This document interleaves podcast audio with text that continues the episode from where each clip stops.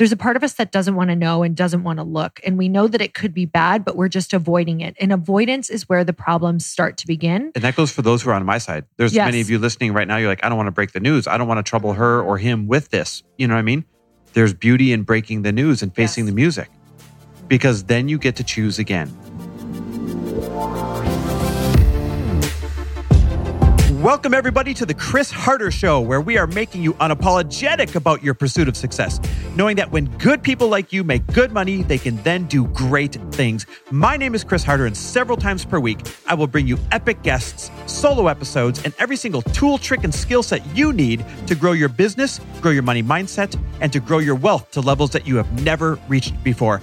I've ended up in a unique place in life where I've got the experience, the connections, and all of the secrets that it takes to be successful. And I'm lifting the curtain to reveal it all to you in an effort to help put you in a position of abundance so great that you can then be as generous as possible. So let's lock arms and let's get started. And we're back. We are back with another He Said, She Said. I'm so excited to sit down and chat with you guys today. Well, I don't know if I'm as excited as you because we have to relive when I came home and told you, hey, babe, lost my job and we are losing everything. It wasn't those words. We'll go through what the words were, but really, this is an episode. Lori, Lori and I were literally just on a walk. We're like, oh, we got to share that moment with them again. This is an episode on really how to break tough news to your partner and what it was like when I had to come home 12 years ago or whatever it was and tell you, babe, I'm sorry, but one, I lost my job. I was laid off today. And two, we haven't been taking care of our finances. I should say, I haven't been taking care of our finances. And we have to sell this house that we just bought. And we have to sell the cars. And we have to walk away from the rental properties. And we got to go find a place to live. And it's going to have to be a tiny little apartment, probably a eighth of the size of the house that we now have to sell. And I remember like it was yesterday, to be honest with you, hun, because it's one of those moments that gets like stained in your your DNA. And uh, I remember driving home, literally remembering, like I was relieved to be out of that job, but so scared to actually break the news to you. Not as scared to say, "Hey, babe, I took a severance package today," because you knew I was flying around laying people off for a year, right? Yeah. But to say, "I haven't been taking care of the finances. We've been living beyond our means." And we have to get rid of everything. What do you remember how you felt when I said that? Yeah, I do. And, and I think, first of all, I, I want to say it's it, like this podcast is maybe less about breaking the tough news and almost just like actually assessing where you're at and then what you're going to do with the info of what you find. Oh, yes, because what you did with it was pretty remarkable. Yes. So, really, because wherever you guys are at, I just want you to put yourself in the story, whether it's similar to ours or totally opposite of ours, like looking at it, right? Like, oh God, what's that thing you haven't been looking at? Or what's that possible future that you haven't been acknowledging that's coming for you Mhm. if you don't make changes? And then what are you going to do with that information once we look at it? Because, Chris, a lot of people right now don't want to actually look at what information they have in front of them on what their future is going to look like. So, Yeah. this was you being forced into it Mhm. on that drive home like oh my god maybe i'm less afraid about saying babe i you know this was it this is the time i lost my job because um honestly we we were kind of like working up to it and seeing this we were starting to see this trend he obviously was flying around firing having to let let people having go to for a let year. go of hundreds of people Close down all year branches. long if if you guys haven't seen up in the air that's exactly what his job was for a year so when this started to happen it was like okay. And this was so it, it was the hardest year of our life. You put Yep. on a ton of weight. You were so stressed out. You were drinking eating bad Mhm. food. Our marriage was not in a good place because he was going uh, and flying around. This is what i remember. So i have to share this memory with them Yeah.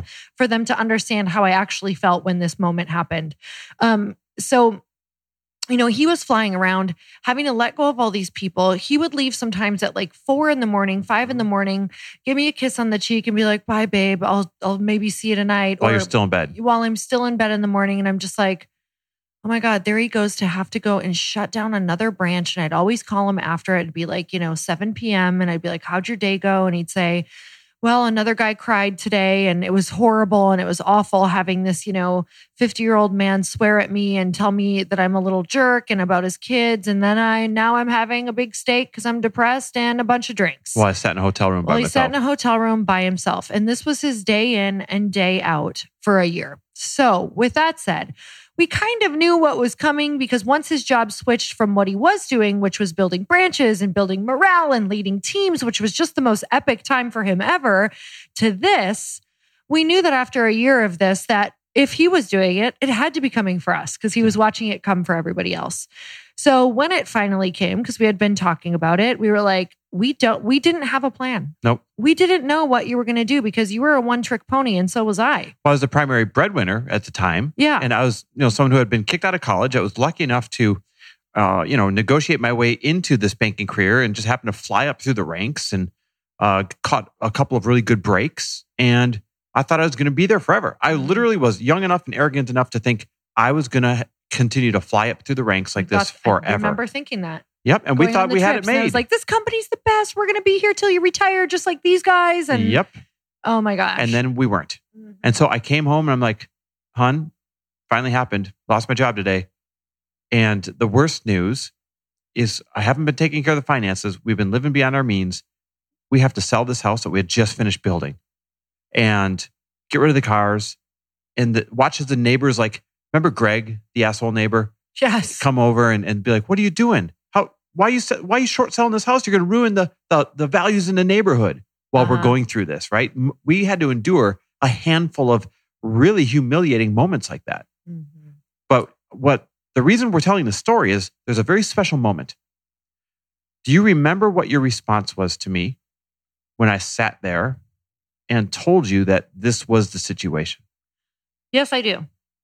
Um, and I remember this response because my brain quickly threw together what my options were, and I took the best option and decided on the best option. So, um, Chris, I know that you you like remember the wording more clearly because I'm like drawing. A, I'm- yeah, you said two things. Yeah. Um, first thing you looked is you kind of paused, and it was probably just seconds, but it felt like minutes. and you looked at me and you said, "Well, then that's what we have to do."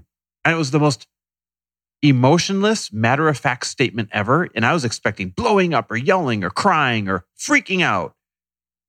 And it was just very matter of factly saying, "Well, then that's just what we have to do," with like a tone of an underlying tone of disappointment. But you were just just very matter of fact about it. And then the second thing you said is the thing that really Ah. struck me. Do you remember that one? Uh huh. Uh, well, I'd gone, you know, I'd watched my parents go through bankruptcy and that was disastrous. And watching how they fought and how it, you know, really, I, I drove a wedge in their marriage for a little while and just resentment on, I think, both sides because no, you don't know what to do. There's, you know, maybe potentially at the time, no tools to work through things, no, nobody wants to take ownership of the things and it's you know you you think you only have one thing to rely on so i just flashed back to that in the way that i grew up and and what i thought that my future could be or what i what i you know the path that i had seen in the future that i did not want i certainly knew the future i did not want and the struggle that i did not want to sign up for for the rest of my life until i die um and i said okay this will never happen, Happen to us again. again. Yep. I remember it like it was yesterday. I was like, I refuse to ever be in this situation where I feel like someone else is controlling my life and I have no say. And that was it. It was a cellular, it was a complete cellular like vibration through my body. And I was willing to put all ego aside and do whatever the F it took to change that, to never be in that position again because it hurt so bad. This is why I remember it so well. It's I was expecting crying or freaking out or whatever. And first you just had that very matter of fact response of, well, then that's what we're going to do. And then you paused again. You said, this will never happen again. And you, you, it's like you became a different person in that second and had this different stance and this different tone. And I could tell you meant it. And this became literally the beginning of Lori Harder as we know today, because before that, you were just kind of working some occasional retail jobs because I moved you around all the time. And this was the moment that you stuck your stake in the ground, you took control, and you said, never again. And that was where the other statement was born. We went on walks. Right after that, we went on a walk. Remember, I remember we were on that far side or that close side of the lake that was closest to our home. Yep. We had done like a long walk. We were turning onto 117th Avenue back to our house, and we were still just right on the tip of that that pond. And we came up with the mantra: "We get bigger than the problem." Yep.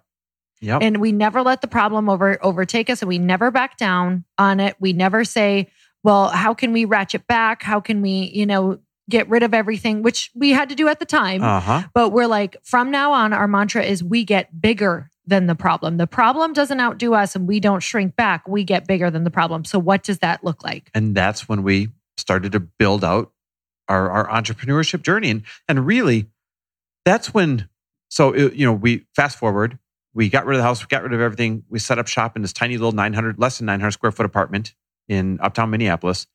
And I remember it was a Sunday night and I was miserable. I had the Sunday scaries. I hated the partnership that I was in and I took it because I, I had no other options, right? Banking background in a banking recession, booted out of college, not a lot of options.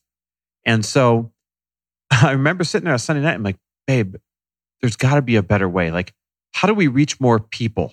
How do we, how do we make more money and stop trading your time for money at the gym and, and, you know, me being in this miserable partnership?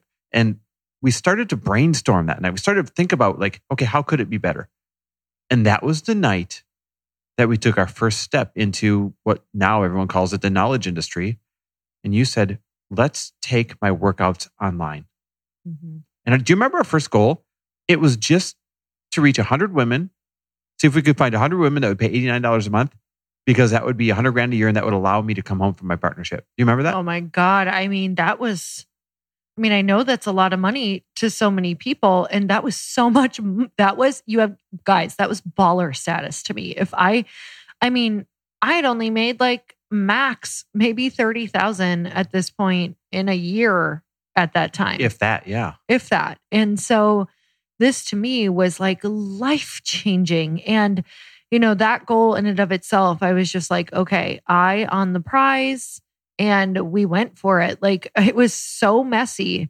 Um, and there's so many tools now that are just insane. And I think that's the thing that we want to get across is like, it doesn't have to look good and it doesn't you don't have to have a big audience i did not at the time this was before i won anything this was before i won any fitness competition this was before i was in any fitness magazine this was just lori in minneapolis who worked out and had some fitness clients like maybe 10 Yep. Yeah, you took it online. Our first goal was 100 women. We reached it. It turned into thousands of women. The, the very next thing you created was the Bliss Project. You're like, wait, all these women have something in common. They don't, they want to find their purpose. They want to get together. They need like-minded women. And we created the, you created the Bliss Project.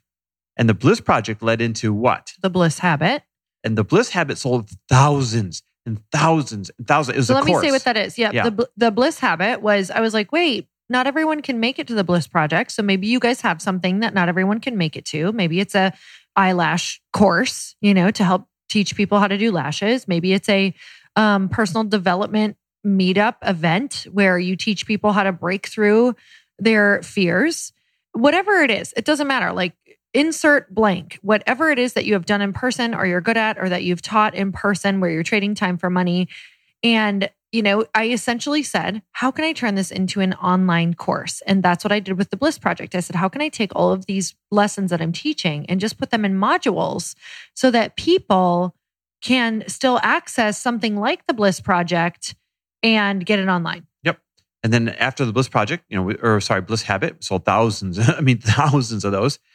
You and I did one together called Aligned, and Aligned was Mhm. just helping people aligned their their uh, goals with their mindset and their habits. And that thing was awesome. And then I finally did my own course called The Money Principles, and that was just helping pe- you know repair people's relationship with their finances and teach them what to do. And that went on to change thousands of lives.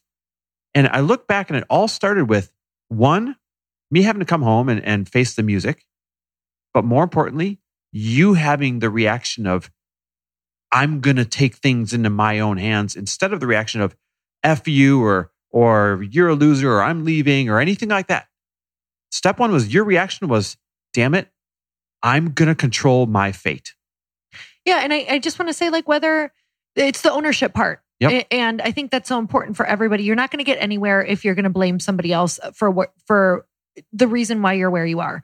And if you're looking right now like, yeah, well, they don't have this person who's being a total narcissist asshole in their life. Okay, well, it's kind of like yes, I can understand that there's there's parts where maybe you didn't bring certain things on you, but you have to take ownership for the parts that you're in. So maybe if you've been tolerating it and you're still around or you're still putting up with things, there is an ownership piece that we all have to take a part in. And for me, I had to take an ownership piece of, hey, I never asked about where we were with the finances. I never said, hey, how can I really do my part in making sure that you're not stressed or we're not overspending? There was a part of me that was like, I almost wanted to stay oblivious to it. And I want to know if there's that part for you. You might even be like acknowledging it right now. There's a part of us that doesn't want to know and doesn't want to look. And we know that it could be bad, but we're just avoiding it. And avoidance is where the problems start to begin. And that goes for those who are on my side. There's Yes. many of you listening right now. You're like, I don't want to break the news. I don't want to trouble her or him with this. You know what I mean? And what Lori just said, there's beauty in breaking the news and facing Yes. the music. Mm-hmm. because then you get to choose again. Choose again. And And, that's long- what this is about. It's choosing again. And now, so when Lori and I quote chose again and we created the membership and then created the courses, we didn't have a set of guidelines. We, we just figured it out. I mean, there weren't fit online fitness courses back then. We were figuring it out and making mistake after mistake after mistake. Remember staying up all night on the the 31st of every month, charging like 100 credit cards Oh my manually? God. I know we just talked about this, but I don't think we can say it enough. Like, Yep. I don't think we can say enough how many years we did stuff like this. But so we had to figure out ourselves. This challenge coming up with Tony Robbins, Dean Graziosi, is literally, if you're re- listening to this on the day it came out, it starts today. If you're listening to this a day or two after it came out, it starts, uh, it started a couple days ago, but you can get the replays. This five day Own Your Future training challenge teaches you everything that nobody was around to teach us.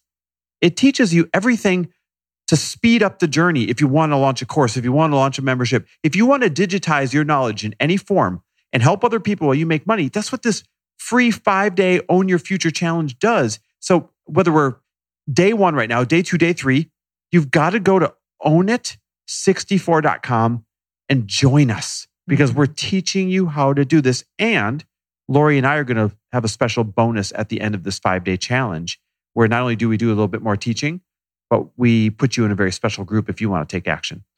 And I just want to say, I don't care who you are listening to this. I don't care if you're far along in your journey. I don't care, um, you know, if you're one of our friends. I don't care if you are somebody who is brand new. You guys, this tool is like these. This five day challenge is literally going to change your life.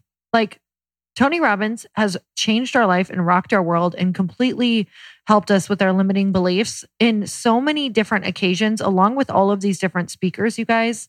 It is going to rock your world. If you think you don't have time, then you're literally saying no to something that potentially could open up and completely change your life, make it better, get your vision out there, make you incredible income that can so support your vision and then fill your cup and support other people. So, what would it hurt to even just find out what five days with some of the best minds out there? Who each individually charge thousands for this, right? And they're, they're all coming together for an act of generosity to teach it for free.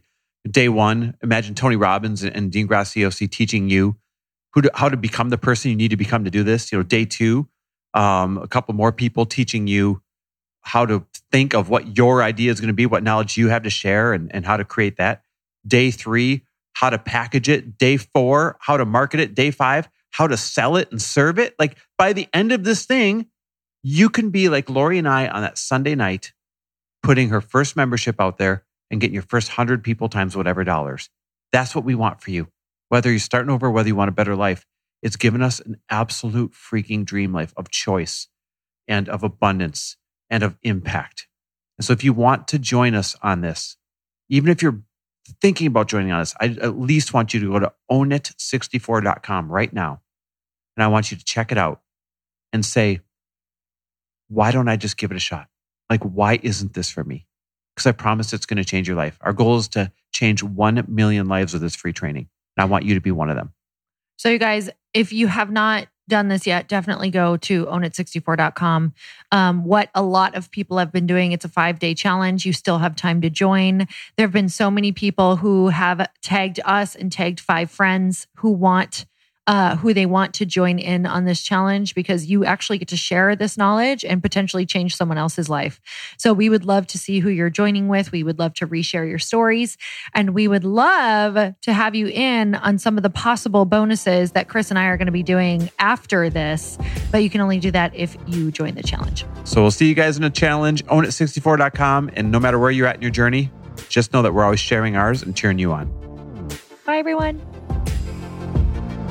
Thanks for listening. And if you loved this episode and know of someone else who is as successful as they are generous, please pass them on to me. It would mean the world to me if you help me get this cause and this message out to as many listeners as I can. So please, if you liked what you heard, it goes a long way if you take 30 seconds and leave me a five star review and share this with your friends. I'll be forever grateful. And until the next episode, cheers to your success.